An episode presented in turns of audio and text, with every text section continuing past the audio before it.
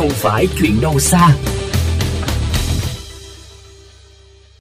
Thưa các bạn thính giả, lượng chất thải điện tử ở Việt Nam có tốc độ gia tăng gấp 3 lần các loại rác thải khác, chủ yếu phát sinh từ hộ gia đình. Quy định hướng dẫn thu hồi, xử lý rác thải điện tử tránh gây nguy hại tới môi trường đã có, nhưng quá trình thu gom vẫn chưa đạt hiệu quả. Khi trong nhà tích trữ được nhiều đồ điện tử cũ hỏng, chị Ngọc ở Kim Mã sẽ bán cho đồng nát mà không lường trước được tác hại của nó. Thường thì là mình hay gom vào một cái hộp, xong rồi cứ để đấy thôi. Còn pin thì ờ, mình cũng sẽ để vào trong cái hộp đấy để bán đồng nát. Thế có chỗ thu gom thì mình ấy thôi chứ còn ở nhà mình cũng không ai quan tâm lắm. Dù thường xuyên ngồi ngay trước điểm thu gom tại Ủy ban Nhân dân phường Quan Thánh Hà Nội, bà Loan vẫn không biết nơi này có nhận rác thải điện tử. Vào vứt được không hay là phải làm thủ tục như nào? Cô hay vứt cho đồng nát hoặc là vứt cho sở rác thì người ta tự lấy đi. Hôm rồi cô vứt cái hai cái vô tuyến thì đồng nát giả 30 nghìn mà ừ, thấy 30 nghìn được. Còn bây giờ nhiều thứ lắm. Cái hôm rồi cái có máy tính thế mang ra bán được ờ, hơn triệu ấy. Cô cũng nhìn thấy người ta đập ra, người ta nhặt đồng rồi nhặt cái gì gì gì, gì không biết. Ờ, còn cái nhựa vứt đi.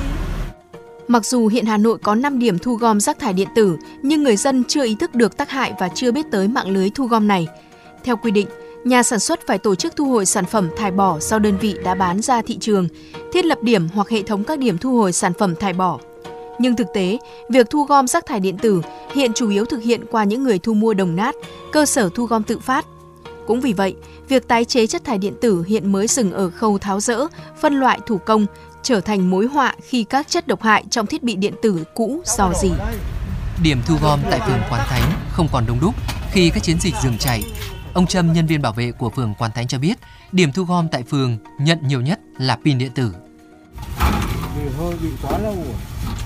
Qua mấy tháng Covid không? Ô tô nó dây nó lấy. Còn tái chế tại Bắc Ninh thôi. Nó mang cả giấy cắt tông. Đổ ít pin vào đấy. Thế mình bảo là nó cắt tông mà để pin không được. Đổ pin vào thôi. Trong này ai là chứa các tí đâu. Tổng khối lượng thiết bị điện tử đã được thu gom vẫn chỉ là con số quá nhỏ so với hơn 90.000 tấn rác thải điện tử mà người dân thải ra môi trường mỗi năm.